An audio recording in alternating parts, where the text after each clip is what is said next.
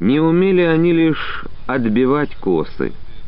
Это делал Володька Савельев, а то и сам председатель. Каждый день кто-нибудь из них обязательно наведывался в карантин, узнать, как дела, не потекли ли у какой коровенки слюни. Вечером приезжали две доярки с флягами, оставались тут до утра в старой изодранной палатке, а ребята шли на ночлег в Михайловку. Утром еще до восхода солнца они возвращались, а доярки со своими флягами уезжали. Так они и жили день за днем. Работа была не такой трудной, как на прополке, не изнуряла теперь жара, но все равно все уставали, шуток и вообще разговоров было мало. В один из последних вечеров августа, когда приехали доярки, Димка спутал выделенную их карантину лошадь и пустил пастись на ночь. Литка с остальными уже отправилась в Михайловку. Ганка еще плескалась в лесном ключе, отмывая пыль с лица и рук и явно поджидая его. «Че ты с ними не пошла?» — спросил он, вешая на сук только что снятую с лошади уздечку. «Да я...» «Че тебе одному идти?» «А я не в Михайловку сейчас пойду. А куда ж?» «Да так. Может, туда, на развилку схожу, откуда тот каменный великан виден. А зачем? Погляжу на него». «Да зачем тебе снова на него глядеть?» Димка пожал плечами. «Не знаю». Он повернулся и пошел. Она тихонько двинулась за ним следом. К Димке она относилась теперь не так, как прежде. Что произошло с ней за это лето, особенно после того случая на прополке, когда приезжал в бригаду секретарь райкома партии, она не знала, не понимала, но чувствовала, что-то произошло. Мир был полон теперь еще большей сложности и непонятности. Оно вроде все и понятно. Ну, уехал добровольцем на фронт Николай Инютин, у которого были, оказывается, какие-то чувства к ней. Он приходил даже к ней из Шантары прощаться. Он сильно обиделся на нее. И вот потом чем-то поразила его Литка. Он обещал писать ей. И хорошо, если напишет. Литка тайно плачет. Никто этого не видел, а она знает. Придет письмо, и Лида перестанет плакать. На фронт убежал Андрейка. Он, Димка, помрачнел, когда узнал, и в сердцах сказал, ну, дуралей, раздавят где-нибудь, как мышонка. Ты еще не вздумай, как он. Мать же тогда совсем одна останется, — зачем-то сказала Ганка. Отвяжись ты со своими советами. «Я что, вовсе болван, что ли?» Ответил он ей резко и грубо, но она не обиделась, считая, что на ее надуманные слова он так и должен был ответить. Погорел весь почти хлеб в колхозе, кроме ржи, которую они пололи. Погорели все почти травы, сено колхоз заготовил совсем мало. На фронте разбили немцев под Орлом и вроде погнали их. Два дня назад взяли Харьков. Скоро, наверное, и Винницу освободят. А тут в колхозе тяжело. Теперь вот еще скот болеет и дохнет. А зимой, все говорят, будет еще тяжелее. Да все это само по себе понятно. Но за этим, за всем что-то есть огромное и непонятное, какой-то другой смысл, большой и важный, который пока не открывается. Но хоть и не открывается, а она уже ко всем событиям и явлениям относится не так легко и беспечно, как прежде. Вот и Димка. Она думала, что он просто молчаливый и угрюмый от природы, а это вдруг открылось ей не так. Он просто живет в каком-то своем мире, куда никого не пускает. Все о чем-то думает, все о чем-то размышляет.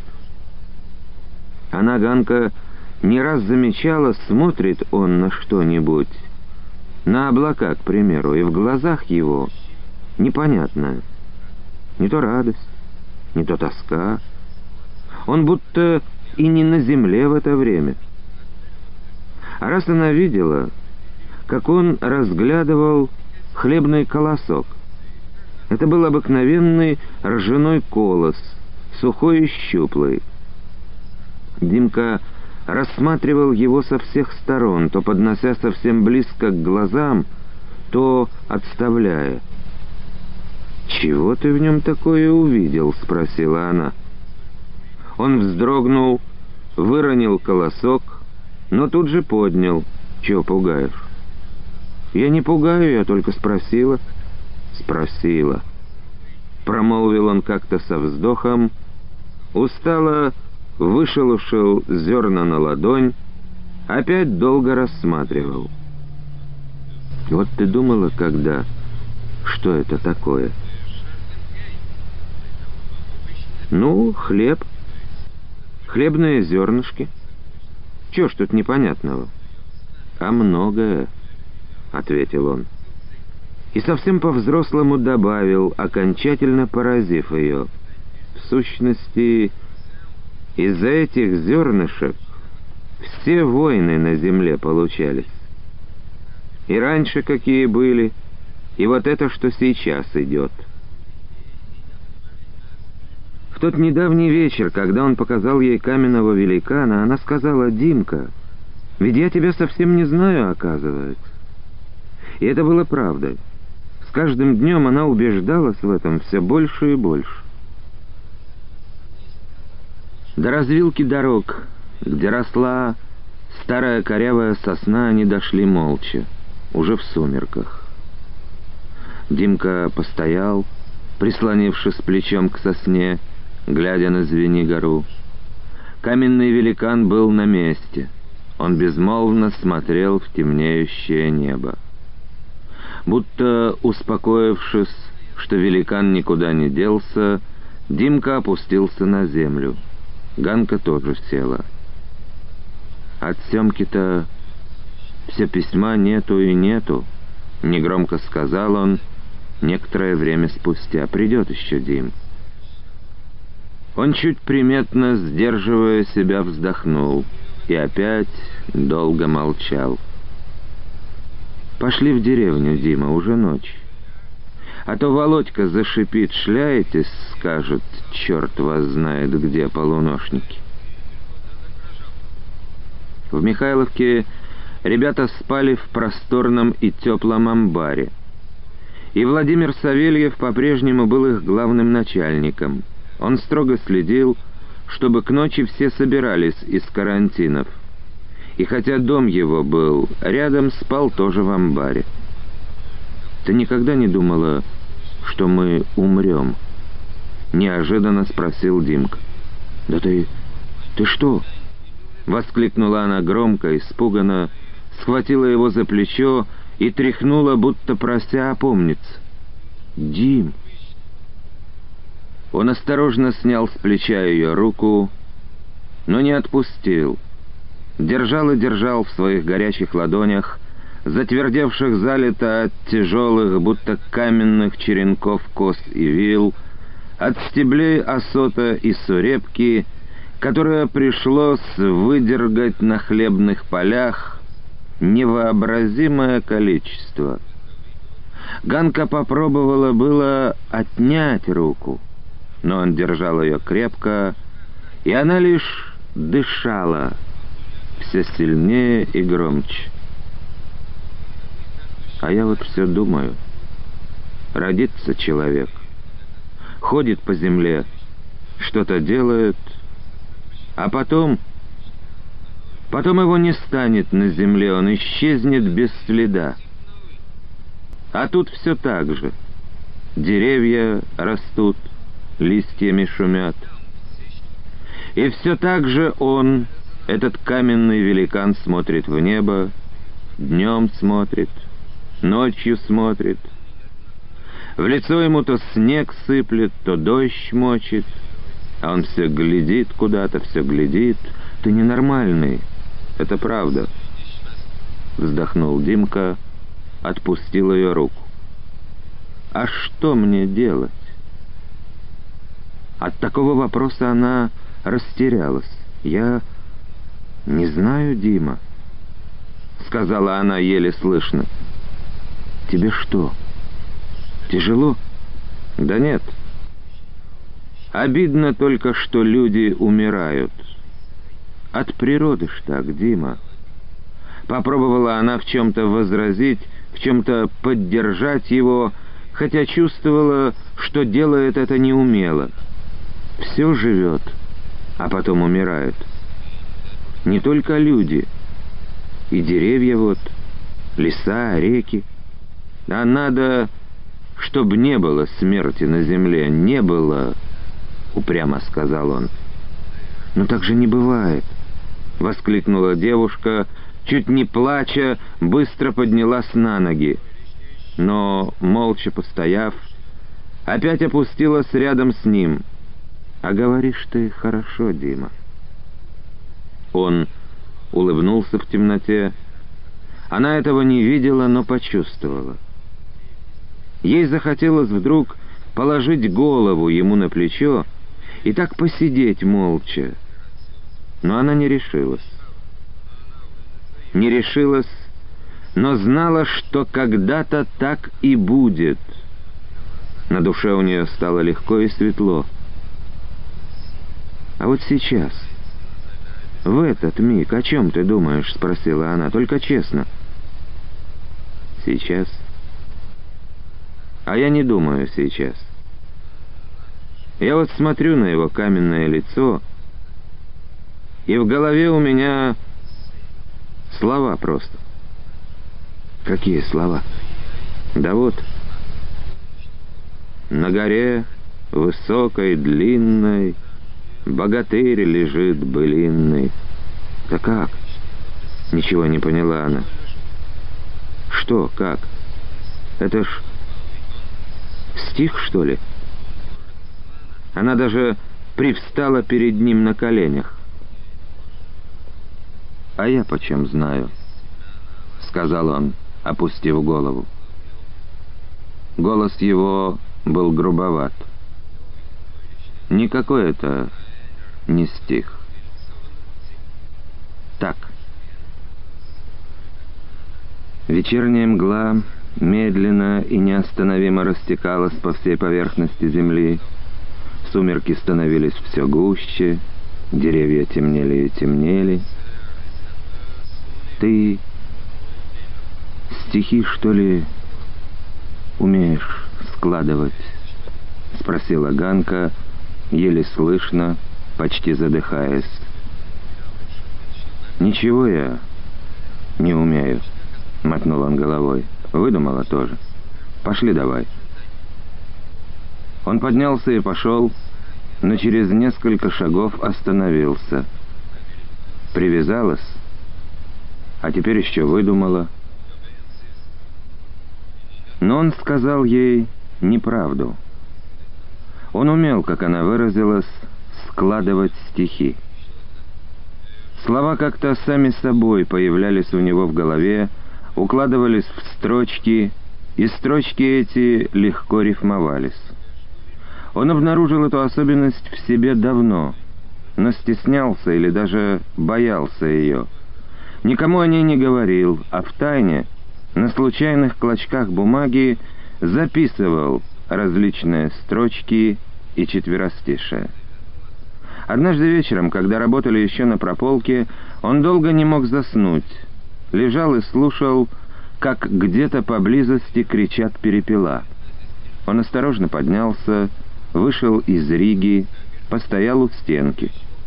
День был, как всегда, жаркий, а теперь на землю упала прохлада, той стороне, где были приречные луга, поднимался белесый туман. Над Звенигорой вспыхивали, прокалывая мутное небо, первые звезды. «Спать пора, спать пора». Все уговаривали, кого-то перепела. Потом где-то в кустах, недалеко от Риги, ухнула сова, и перепелки сразу умолкли. Пахло остывающей сосновой смолой. Димке почему-то было грустновато. Он присел на травянистую землю у стенки Риги, ожидая чего-то еще каких-то звуков умирающего дня. Но теперь было тихо, и ему вдруг захотелось описать стихами эту тишину, этот вечер. В голове завертелась первая строчка «Холодный вечерний воздух, холодный вечерний воздух». Он нащупал в кармане огрызок карандаша, который все время носил с собой, достал старое Семкино письмо и в полутьме быстро, без всяких помарок и исправлений, набросал на краю листка, где было свободное место. Стылый вечерний воздух, густо пропах смолой. Солнце, рассыпав звезды, спряталось за горой. Спать перепелка запела, ухнула глухо сова, и от росы побелела на луговинах трава. Написал это и поразился. Ведь у него получились, кажется, стихи. Настоящие стихи. Первое слово «холодный» как-то само собой заменилось на «стылый» и он почувствовал, что это лучше и правильнее. Воздух действительно был не холодный. Он, нагретый за день, потихоньку остывал, становился стылым. Теперь у него есть старый обтрепанный блокнот, куда он записывает всякие пришедшие на ум слова и строчки. Об этом блокноте никто не знает — и он ни за что никому о нем не скажет, даже Ганке, бесшумно шагающей сбоку. И зря он ей сегодня сказал о тех строчках, которые звенели весь вечер у него в голове. Когда они подходили к Михайловке, Ганка неожиданно тронула его за руку. «Дим, звени гора высокая, но ведь не длинная». Про нее как-то и нельзя сказать, что она длинная, а? Ну, это, наверное, правильно. Слово другое надо поискать. Я найду. Он проговорил это и остановился. Посмотрел на нее хмуро и недоброжелательно. «Что?» — спросила она виновата. «Ты... Я прошу Никому ничего не говори про это, понимаешь? Она поняла, о чем он просит и почему просит. И серьезно ответила, «Ладно, Дима».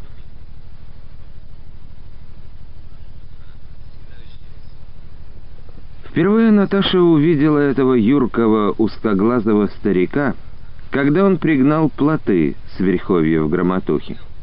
Она специально ходила на берег речки поглядеть на него. А недели через две он неожиданно появился в избушке Акулины. Пришел под вечер, веселенькой, пьяненькой, и, одернув порожилую от времени солнца кипчонку, с порога проговорил, как пропел «Здравствуй, Акулинушка, прежняя кручинушка». Старуха выпрямилась у стола, сложила под грудью руки. «Нашла на тебя кручина. День пожила да вывелась». «Верно», — усмехнулся старик. «От кручины вошь заводится. А я эту насекомую не люблю. Проведать тебя пришел. Не прогоняй, я сейчас и сам уйду». С этими словами он шагнул на середину комнаты, вынул из кармана бутылку с мутной жидкостью, поставил на стол. Наташа подумала, что это самогон. Нахмурилась, отвернулась к кроватке, куда укладывала дочь. «Ишь, какая строгая твоя фатерщица!» — усмехнулся старик. И, оглядывая потолок, стены, хиленькие окошки оценивающим глазом, точно хотел все это купить, еще раз усмехнулся. И, оглядывая потолок, стены, хиленькие окошки оценивающим глазом, точно хотел все это купить, еще раз усмехнулся. И на берегу также глазищами всего обцарапала птаха-деваха. А я вот взял да сам пришел, гляди, какой интересный, а? Что молчишь, отвечай. Че пристал к девке? Оборвала его старуха, взяла к удивлению Наташи бутылку со стола, спрятала в шкафчик. Отправляйся. Лужки-кашкарихи повете починил, я видела. Ага, кивнул старик. Повете починить не мудрено. Да человека невозможно, вот что жалко. Сама Талушка иструхла насквозь. Никакой починщик ее уж к жизни не воротит. А бывалча, эх, гнулась доска, да не ломалась. А ты жалеешь. Человека, Акулинка, завсегда жалко. Где живешь-то? У ней, что ли, у Кашкарики? Нет. У другой тут, бывшей зазнобушки покуда. И старик снова пьяненько усмехнулся. Она и раньше не так строга была. Ступай. Нам ребенка надо укладывать, не видишь? Ага. Пошел. В тайгу вот надо. А Кружилин просит подсоби, мол, лес поэкономнее раскроить. А то наши недосока дров напилят. Ну, покуда останусь. Тоже жалко. Старик ушел. А Наташа, разогнувшись от кроватки, спросила, «Зачем вы самогон у него взяли?» «Какой самогон?» «От суставов это. Он знает, что я маюсь. А эти всякие снадобья он ловко делает. Иногда вот приносит. Добрый какой». «А что ж, он и добрый», — сухо проговорила Акулина, обиженная теперь на Наташу за ее насмешливый тон. — ни одной из бывших своих зазнобушек не забывает. Одной повете исправит, другой забор починит. Он такой, Филат. Да я бы на вашем месте на порог его не пустила. «Ох-охо, доченька!» — вздохнула старая женщина. «Говорится, коли на порог людей не пускать, так и самому лучше за него не ступать. А за своим порогом весь век не проживешь». Жизнь вокруг своя идет, и хошь не хошь, она тебя приспособит. Эти бесхитростные слова приоткрыли Наташе еще какой-то кусочек сложного и непонятного человеческого бытия. Она уже не удивилась, что через неделю после своего посещения Филат Филатович привез на лохматой лошаденке кучу досок, горбылей, всяких обрезков и начал действительно чинить покосившийся забор вокруг их избушки.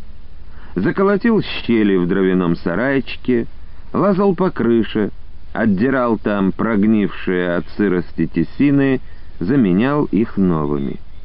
Делал он все это без всякого спроса, по своему усмотрению и разумению. Утром молча появлялся, а вечером также молча, не попрощавшись, уходил. С бабкой Акулиной он, может, когда и говорил о чем, но этого Наташа не слышала и не видела. Теперь Филат Филатыч носил каждое утро молоко для Леночки. Наташа хотела как-то дать за него деньги, но старик, повертев было в руках мятые бумажки, вдруг усмехнулся. «Деньги — вещь серьезная. За них и глупость купить можно». И положил деньги на стол. «Вы извините?» — испуганно проговорила Наташа, не очень поняв смысл слов старика, но испугавшись, что он теперь перестанет носить молоко. «А ты, деваха-птаха, Летай повыше, да гляди пониже. Это полезней будет. Праздничный день 7 ноября Наташа просидела дома, никуда не выходила, слушала по радио торжественные песни и марши, сообщения Советского информбюро. Там, на войне, на которой потерялся Семен, события происходили большие и радостные. Немцев полностью окружили в Крыму, наши войска перешли Днепр, еще позавчера ворвались в Киев, а вчера полностью освободили его.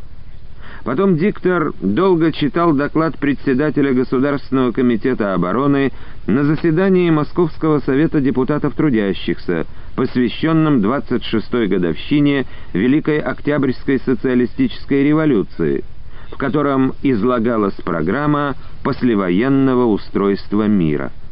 Умом Наташа понимала, что надо радоваться, а в сердце — была неизбывная, нескончаемая тоска. Где Семен? Что с ним? Не было писем от Семена Савельева. Но еще раньше перестали приходить они от Кирьяна и Нютина. Шли, шли и как отрезало. Наступила зима, и по-прежнему ничего, ни известия от него, ни похоронки. Писал Анфисе, хотя и не часто, сын Николай.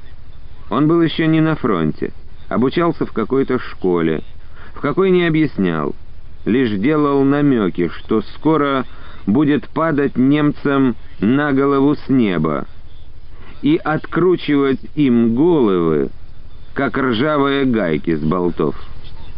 «В десантные войска попал наш Колька», — догадалась Вера самолетов будут их забрасывать немцам в тыл. «Господи!» — вздыхала Анфиса. «В тыл! Не мог куда полегче угодить. Война ж. Его не спрашивали. А тем более раз доброволец. Сам залез в пекло, а не Кей говорит». Анфиса, упрямо, как Наташа Миронова, ждала писем от мужа, в душе ее тяжелой и острой глыбой ворочался страх. Дождется скорей похоронной. Да и Колька вот, как с ним будет? Она сделалась тихой, маленькой и легкой, как старуха, и каждый день, когда приближалось время прохода почтальонши по улице, поглядывала в окно, примечала ее еще издали с колотящимся сердцем следила, как она приближается со своей тощей брезентовой сумкой на боку. Сумка тощая. Да много ли надо места, чтобы уместиться там ее жизни или ее смерти? А почтальонша, молчаливая старая баба в ватнике, подпоясанная для теплоты широким ремнем, заходя то в один дом, то в другой, все приближалась, вот она миновала дом Савельевых. Она вообще в него давно не заходила. Вот подошла к ее калитке. Свернет или нет к дощатым воротам? Свернет или нет? Почтальонша, хмуро взглянув на их небольшие окошки, иногда на ходу начинала рыться в сумке и сердце Анфисы останавливалось. Что достанет? Если треугольник, значит ничего. От Николая это скорее всего. А может, наконец-то и от Кирьяна? А если квадратный казенный конверт, то... Но чаще почтальонша ничего не доставала, проходила мимо. Ночами Анфиса почти не спала. Долго и тоскливо слушала, как похрапывает на полу возле печки Вера. И перед тем, как забыться на короткое время, всякий раз тяжко и беззвучно плакала. «Да будет тебе изводиться», — сказала однажды утром ей дочь. «Глаза каждое утро рассолоделые, сгниют скоро, противно прямо». «Вера!» От обиды голос Анфисы осел, был еле слышен. «Он же отец твой, Да что толку ныть-то? Хоть отец, хоть брат, сват, поможет это, что ли? Замолчь! Взвизгнула Анфиса и, страшная от бессонной ночи, шагнула к дочери, сжав кулаки. «Вон что!» — усмехнулась Вера едко. «А жили-то вы с ним вроде как...» Анфиса несколько дней не разговаривала с Верой, а потом сказала ей с ненавистью, «Сучка ты! Росла, росла и выросла!» Правильно отец говорил. Вера на это лишь усмехнулась. «Живешь, что ли, с Аникеем-то этим, с Елизаровым?» Жену он прогнал, я слышала. Нужен он мне мешок с навозом, — ответила она ровным и спокойным голосом, нисколько не смутившись от такого вопроса матери. «Чего ты якшаешься с ним? Он на желдороге теперь работает. Меня обещал туда устроить в столовую или в буфет, и все. А что еще?» Прошли ноябрьские праздники — которыми Анфису поздравил сын, открывшись ей в качествах, которых она в нем и не подозревала или как-то не задумывалась о них. Письмо пришло раз накануне праздника. Николай после поздравлений писал в нем, «Разве фашистам поганым понять, мама, какой у нас народ, за какую жизнь он поднялся драться 26 лет назад?» за что знамена свои кровью насквозь пропитал. Если бы они это понимали, они бы поняли, что нас им сроду не одолеть и не сунулись бы. Да разве я отдам им нашу Звенигору, свою речку Громотуху и маленькую Громотушку? Пущай выкусят. Я всегда любил глядеть, как из-за утесов Звенигоры всходит солнце. И как оно потом садится, садится и плачет, словно ему неохота уходить с земли. И покуда я живой, я не позволю, чтобы на такую красоту глядела фашистская немчура. Я лучше сдохну, но перед этим загрызу, как зверь, хоть одного немца. И никто им не позволит. Об тебе, мам, я скучаю. А батька наш чего, не подал вестей? Передай поклон Литке, квартирантке нашей, хотя я ей тоже написал. Анфиса, прочитав это письмо, разрыдалась от нахлынувших чувств. Ее ли это Колька? Неряшливый, хулиганистый. И даже, как она считала, придурковатый. Не он ли изводил в школе учителей? Письмо это Анфиса дочери не показала, боясь, что Верка фыркнет, что-нибудь скажет такое, чем оскорбит не ее даже, а Коленьку.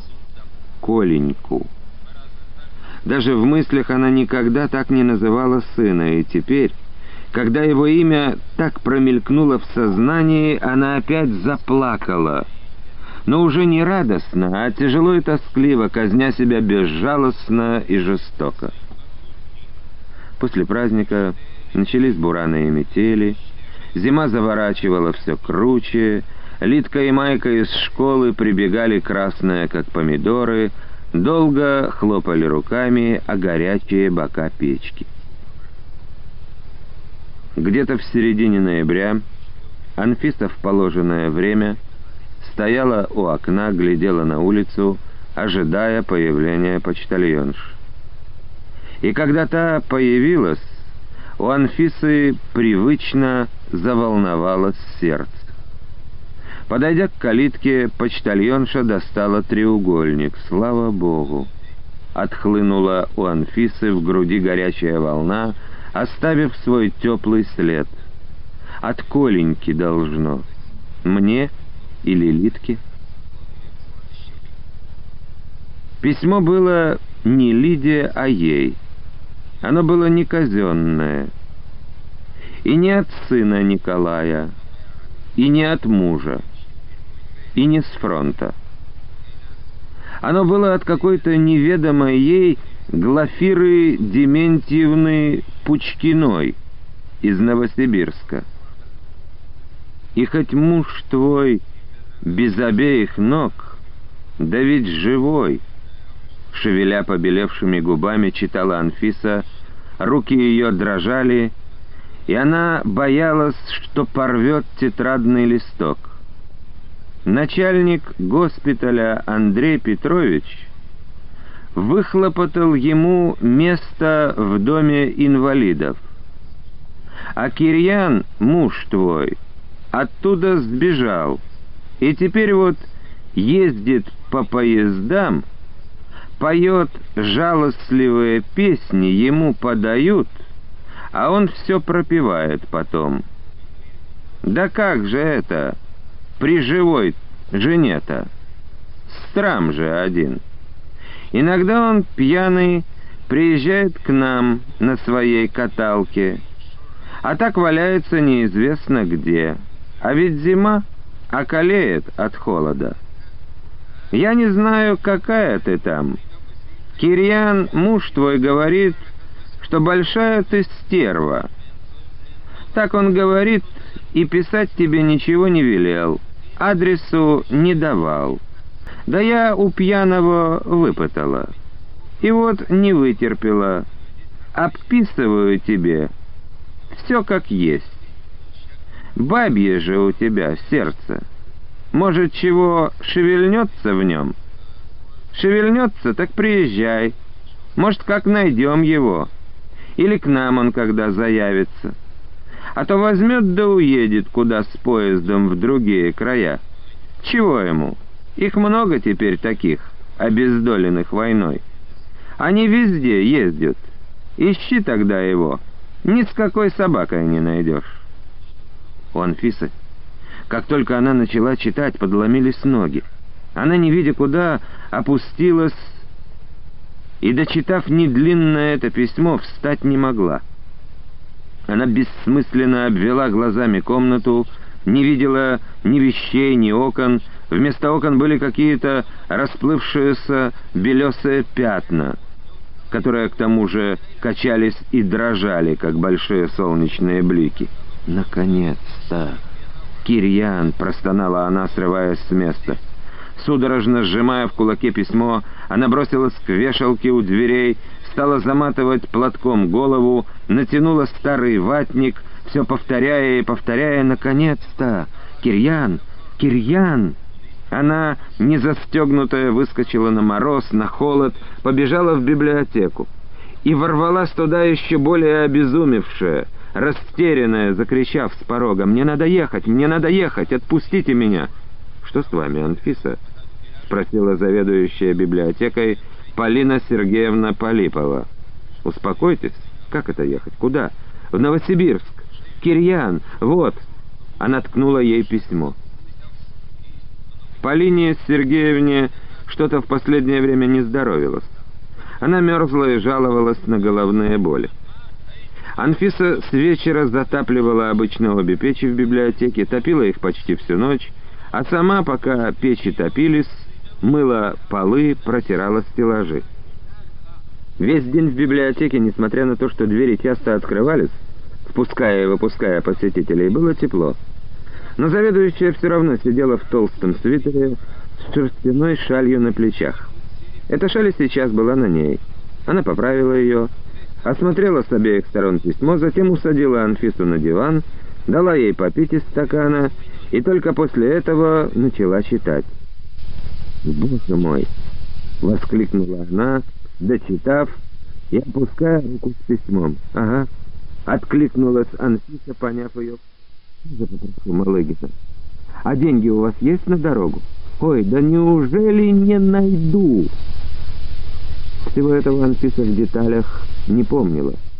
Она очнулась лишь в тесном, туго набитом людьми вагоне. Поезд куда-то шел.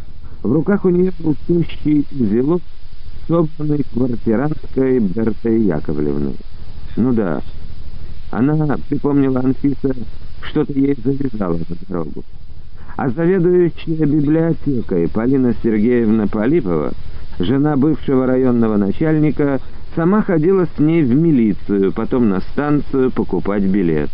Молчаливая она, все какая-то холодная и равнодушная, как казалось всегда Анфисе, а гляди-ка он, как отозвалась. Верка болтала с Малыгиным, мол, Полипова живет, который работает теперь на месте ее мужа. Ну что ж, это ее дело. Главное, что помогла, и вот теперь она, Анфиса, скоро приедет в Новосибирск. Только бы Кирьян не уехал куда с тех мест, только бы не пропал. Кирьян никуда не пропал, никуда не успел уехать. Анфиса нашла его на станции Инская, расположенной под самым городом. Там, в Инской, его надо день и ночь поджидать. Там у таких вагонных попрошаек сборное место», — сказала дочка той старухи, Глафиры Дементьевны, которая написала Анфисе письмо. «Поездят и туда возвращаются. Видно, брашку да и водку там где-то достают, спят где-то. Я так думаю, притон кто-то держит там. Ай да, я уж тебе подсоблю в розыске, ладно?» «Спасибо, Надюшка», — сквозь слезы воскликнула Анфиса. Станция Инская, большой поселок. Дома в нем почти все деревянные, одноэтажные, почерневшие от времени и от морозов.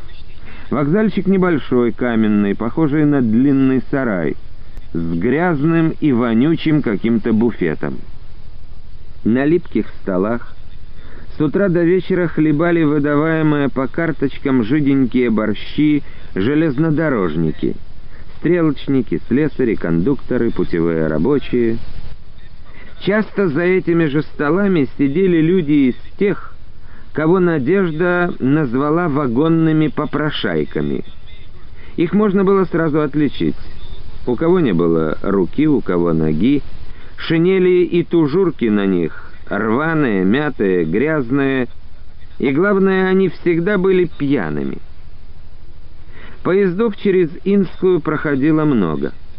Над станцией день и ночь стоял паровозный дым, угольная сажа сверху сыпалась круглосуточно. Снег здесь никогда не бывал белым. Никакого притона Анфиса и Надежда здесь не нашли, хотя, может, он и в самом деле существовал. Кирьян среди пьянчужек в буфете не появлялся. Анфиса, почерневшая и похудевшая за эти несколько суток, день и ночь бродила по станции, заглядывала во всякую дырку, встречала каждый пассажирский поезд, и пока он стоял, пробегала все вагоны, обшаривала глазами все полки, тамбуры, заглядывала в туалеты, расспрашивала проводников, милиционеров, кондукторов, станционных рабочих о безногом человеке на дощатой каталке, но все бесполезно. А много их сейчас, всяких на каталках, на костылях, отвечали обычно ей, — Разве мы знаем, какой твой?» «Не найдем», — всхлипывала Анфиса. «Господи, не ной ты!» — в конце концов сказала ей Надежда, молодая и красивая женщина, у которой муж погиб еще в сорок первом. «Тебя качает, давай уж по очереди, что ли, дежурить. Ступай к нам домой, выспись хоть, а завтра я поеду». «Ты что?» — повернулась она к ней, как к врагу. «Ступай сама». «Ой, прости ты меня, Надюшка, ты поезжай, Измайлов, со мной, а я... Мне нельзя, ну ладно. А утром я приеду». Ночи Анфиса проводила на жестком, давно не крашенном деревянном диванчике в зале ожидания. Но никогда почти не ложилась на него, а сидела и безотрывно смотрела на топку чугунной круглой печи. Так с открытыми глазами и дремала, прохватываясь от шума каждого прибывающего поезда. И станционная милиция, и дежурная по вокзалу, и уборщица помещения ее уже знали, не тревожили. Уборщица, седовласая мужиковатая женщина, раза два говорила, «Ну, айда ко мне, поспи, я тут а рядом живу». Появится какой безногий, вон милиция или дежурный его задержат и сразу известят. Нет-нет, упрямо твердила Анфиса. Они сменятся или еще что, а он и промелькнет. Тьфу ты, окаянная, ругнулась женщина. Рухнешь тут, да и сама скачеришься. Ты ж ненормальная уже. Однажды утром мороз особенно трещал. Анфиса, всю ночь просидевшая на своем диванчике в забытье, глядела, как мечется за круглыми дырками печной дверцы огонь. Было это уже через неделю после начала поисков. Хлопнула дверь и вошла Надежда, вернувшаяся из города. Она ничего не спросила, потому что и так все было ясно. Вынула из сумки замотанную в тряпки миску, ложку и кусок черного хлеба. «Поешь. Каша овсяная с конопляным маслом». Анфиса тупо поглядела на Надежду, почувствовала пресный запах горячей каши, судорожно проглотила голодную слюну, взяла ложку, зачерпнула и поднесла ко рту. В это время раздался стук приближающегося поезда. Она бросила ложку вместе с кашей, мгновенно вскочила, кинулась на перрон, окутанный морозным туманом, сквозь который еле пробивались первые солнечные лучи. Подошел поезд. Повалили из него люди. У Анфисы теперь была своя система. Она не металась, как раньше, вдоль поезда, а стояла у первого вагона, пронизывала взглядом весь состав вдаль, следя, не появится ли из какого вагона человек на каталке. Он не появился. От состава шли прочь последние пассажиры, сошедшие на этой станции. Анфиса, как всегда, хотела проверить теперь каждый вагон, но едва взялась за деревянный поручень, чтобы подняться в тамбур, как из третьего от нее вагона вышла какая-то женщина с квадратной доской под мышкой, каталка. Как кипятком обожгло Анфису, сердце у нее бешено заколотилось. Из вагона на земь спрыгнули еще двое мужчин. Стали помогать третьему снимать на землю какого-то человека. Он — безногой, Кирьян, кто ж еще молотила у нее в мозгу, но крикнуть она ничего не могла. Голос пропал, и те немногие силы, какие оставались еще у нее, исчезли. Она не соскочила с подножки, а сползла с нее по поручню, прислонилась, чтобы не упасть плечом к заиндевевшей стенке вагона стояла так и смотрела, как женщина и трое мужчин суетятся вокруг безногого человека, усаживают его на каталку. В голову ее от заиндевевшего вагона хлестал жар. Голова вся наполнялась обжигающей болью. Она по-прежнему не различала, кирьян там тот безногой или не кирьян, но была уверена, что это он — Никто другой это быть не мог. И, оттолкнувшись от вагона, дико на всю станцию закричала «Кирьян!». Подбегая потом к нему, она уже видела, что это он. На крик он повернул обросшее, грязное, давно немытое лицо. Толстые, спекшиеся губы его перекосились. В глубоко запавших глазах плескался, все более разгораясь, испуг, будто к нему не жена приближалась со смерть. «Родимый!» — выдохнула она и рухнула перед ним, тыча с головой в грязные стылые доски перрона, в то место, где у него должны быть колени, Анфис. «Анфис!»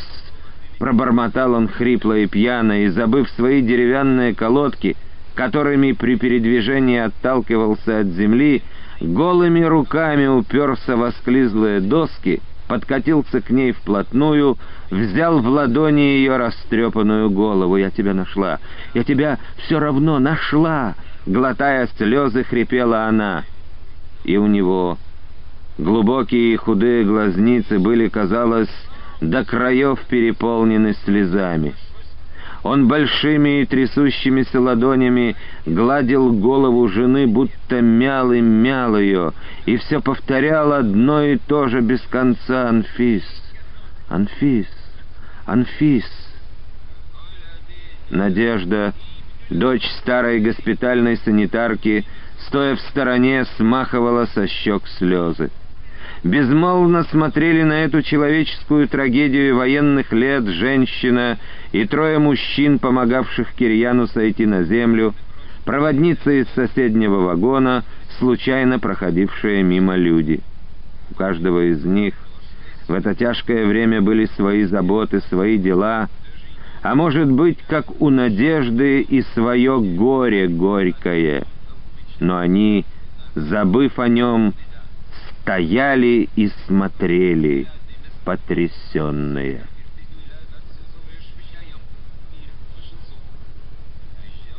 В том тяжком 43-м, как полуторами годами раньше или позже, горе горькое ходило по нашей земле широкими шагами, сеяло свои черные семена обильно и щедро. Не первой была трагедия Кирьяна и Анфисы, и не последней та, которая случилась в селе Михайловке 13 декабря в понедельник, ранним морозным утром, когда и солнце еще не взошло. В это утро Агата поднялась совсем затемно, растопила печь, вскипятила чугунок воды, бросила туда несколько чуть очищенных, лишь бы только соскоблить грязь картофелин — горсть просеной муки и крохотный кусочек сала. Когда похлебка сварилась, она осторожно приподняла с сына лоскутное одеяло. «Сынок!» Володька прохватился сразу. Привычно поглядел на глухо замороженное от тусклого света лампы белесые, как бельма окошки. Потом на тикающие ходики сказал, что поздно разбудило. До восхода. Надо бы уж разок обернуться. Шестой час всего. Давай завтракай. Версты две туда, не более. До полдня два раза успеем, а там лошаденки отдохнут, да еще раз съездим. В этих двух километрах от Михайловки, неподалеку от заколоченного стана бывшей второй бригады, между двумя березовыми колками стоял небольшой стажок сена. Последний из тех немногих стажков, которую удалось поставить на сожженных солнцем сенокосах. Луга и лесные опушки выскребли по травинке. Кормов заготовили всего ничего. А порядочное количество скота от свирепого ящера уберечь все же удалось. Тянется пока еще декабрь, а коровенок кормить уже почти нечем. Есть еще немного соломенной трухи, да вот этот стажок. И по всей округе свирепствовала бескормица. Поползли слухи о воровстве сена, и Назаров повелел этот сток вывести от греха к ферме, отрядив на то Агату с сыном и двух лошадей. Поплескавшись из рукомойника над тазом, Володька, прежде чем сесть к столу, взял школьную сумку до шутки, сшитую Агатой из мешковины — Достал тетрадку, полистал сосредоточенно. Покосился на спящую в углу под старым тулупом восьмилетнюю свою сестренку, сдержанно, по-взрослому улыбнулся, уронил одобрительно. Пострелуха. Ни одной тройки нету. Все четыре до пять.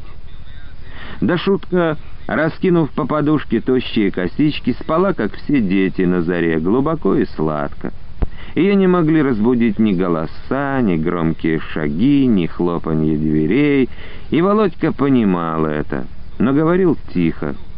К столу подошел осторожно и неслышно. Единственный кусочек сала Агата положила в чашку сына. Тот, склонившись над ней, хлебал сиротское варево не спеша и молча, все время отгребая этот кусочек в сторону. Выхлебав, он отложил ложку, а сероватый пластик сала остался на дне чашки, белее там. «Ты чего, сынок?» — кивнула Агата на этот кусочек. «Съешь?» «Не, то до шутки». ей учиться. Агата ничего больше не стала говорить, опустила глаза в свою чашку, чтобы сын не увидел в них проступивших слез. Она стеснялась его, как старшего в их семье. Через несколько минут они были на конюшне, запрягли лошадей в розвальни. Агата подошла к стоявшему рядом коровнику, из-под закрытых ворот которого пробивалась узкая блеклая полоска света от фонаря.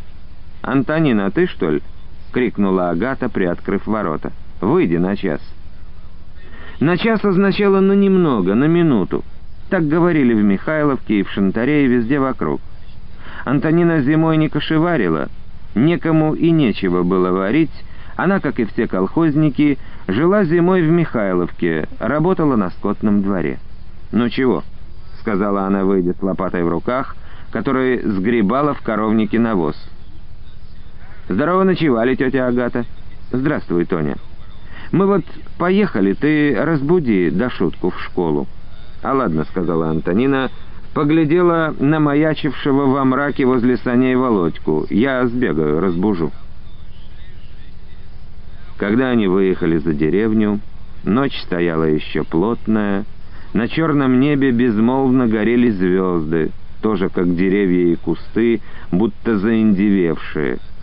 И будто именно с них на землю осыпалась сверкающая изморозь. Было холодно и глухо в этот ранний час. Непроницаемая тишина стояла над Михайловкой, над Звени горой, над заваленными снегом полями и перелесками. Агата и сын ее находились в первых санях. Она сидела на голом дощатом днище, поджав под себя ноги и держа в руках вожжи. Володька лежал рядом, укрытый старым тулупом. Вторая лошаденка привычно бежала следом. «Ты подремал бы, сынок?» «Пока еще доедем», — произнесла Агата, поглядев на сына. Володька не откликнулся на это. А через некоторое время сказала, что, мам, хорошо бы до шутка в ученые люди вышла. Вон как учится. В агрономы бы, а то в ветеринары еще лучше. Да, это хорошо бы, негромко ответила Агата срывающимся голосом. Батяня приедет, мы ее доучим. Приедет, сынок, дай-то Бог. Доктора, мам, сейчас знаешь какие, они его вылечат, дай-то Бог. — еще раз сказала Агата. После того письма, что Агата показала Анне на таку, Иван прислал еще два-три, а затем письма прекратились. Не было их всю вторую половину сентября, весь октябрь и ноябрь. Сердце Агаты все леденело, а когда выпал снег и вовсе остановилось, будто его снегом этим засыпало и заморозило. Вот и Ванюшка. Вот и Ванюшка. Гвоздем долбила ей в мозг одна и та же страшная мысль, и Агата стала чернеть и коробиться, как береста на огне. Лишь в самом конце ноября наконец-то пришла от него весть. Пришел привычный треугольник. Агата, не читая еще письма, заревела на всю Михайловку от радости. А потом еще раз заревела от испуга, не сразу и сообразив, что самое страшное уже позади. Письмо было написано непривычно корявыми строчками. Иван сообщал, что в середине сентября под городом Брянском, когда выбивали немцев, был немного поранен в правую руку. Осколком срезало на ней чуток пальцев. Пришить чужие теперь нельзя — Придется без них теперь махать рукой. Про Семена есть что влетела в дом Анна, узнав о письме. Про Семена? Нет, ответила Агата, думая о своем, и завыла, всхлипывая. Без них теперь махать. Господи, не так же все, не только только пальцы, тяжельше он поранен. Вот и строчки кривые, карандаш не может держать. Ну и что орешь-то?» — осадила ее Анна. «Живой же! приедет скоро, вот, в скорости комиссуют. Ты радуйся, дура, а она орать. Да, Иван писал, что в скорости комиссуют меня, значит, и не гожусь теперь для войны. Подлечат вот еще маленько в госпитале, вылечат окончательно, то есть не позже Нового года, сказали мне, и выпишут. Приеду я к вам, родные мои. О Семене же ни слова, будто никогда он вместе с ним не воевал, никогда не знал, нигде не встречал этого человека, племянника своего. О Семене он написал несколько строк, наконец, в следующем письме, полученном два дня назад. Строки были скупые и непонятные, и оттого еще более страшные. Там Анна изводится, понятно, что я об Семке молчу, а что писать-то? Потерялся он от меня во время одного боя. Где он, я сейчас не знаю. Приеду, так расскажу, как это получилось так». Ты Анну успокой. Мертвым я Семку не видел. Значит, он может быть живым вполне. Когда Агата дала Анне это письмо, та прочла строчки о сыне своем молча, молча же встала и побрела к двери. Ты, Банна, сама написала Ивану. Опиши, мол, подробно, что и как посоветовала Агата, не зная, что сказать ей другого. Вот адрес этого госпиталя, где Иван, да что писать? Откликнулась Анна от дверей с нездоровой усмешкой, и так все ясно. Обо всем этом невесело вспоминала Агата, слушая, как повизгивает разрезаемый полозьями мерзлый снег. Думала об Иване своем, да неужто вернется сердешный? Скорей бы. И сквозь жившую во всем ее теле радость ожидания просачивалась откуда-то тревога. А вдруг да приключится чего и опять? Судьба у него такая, в любой момент возьмет да опять завернет. От этой новой возможной несправедливости к Ивану, которую Агата привычно уж никак не могла исключить, Сердце ее ныло и обливалось тупой болью. Все так же было темно. Приближались к березовым перелескам, меж которых стоял стажок. Снегу здесь намело немного. Агата это знала. Дорогу к стажку тарить почти и не надо, радовалась она. Разве проехать со шляха разок да обратно, и все. А коли так, может хватить времени и после обеда не раз, а два съездить за сеном. В четыре воза они уложат половину стажка, а после обеда вывезут и остальное. И вдруг она вместо того, чтобы свернуть с дороги к стажку, остановила лошадь, выскочила из розвольней с криком «Сынок!» «Что?» — вскочила Володька. «Дорога-то к стажку, гляди!» «Да, санный след к стагу!»